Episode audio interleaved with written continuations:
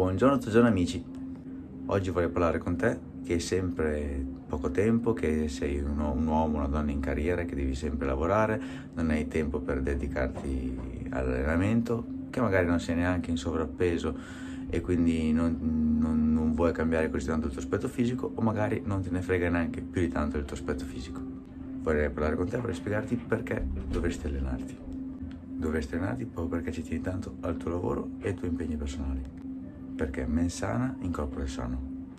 Quindi a lungo termine un fisico allenato ti porterà ad avere una mente più lucida, più sveglia e più efficiente nel tuo lavoro e nella tua vita quotidiana.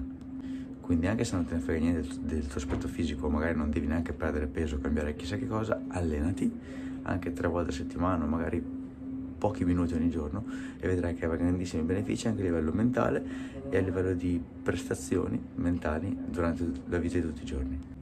Ricordati che mente e corpo sono collegati e se una delle due non è allenata, l'altra funzionerà male.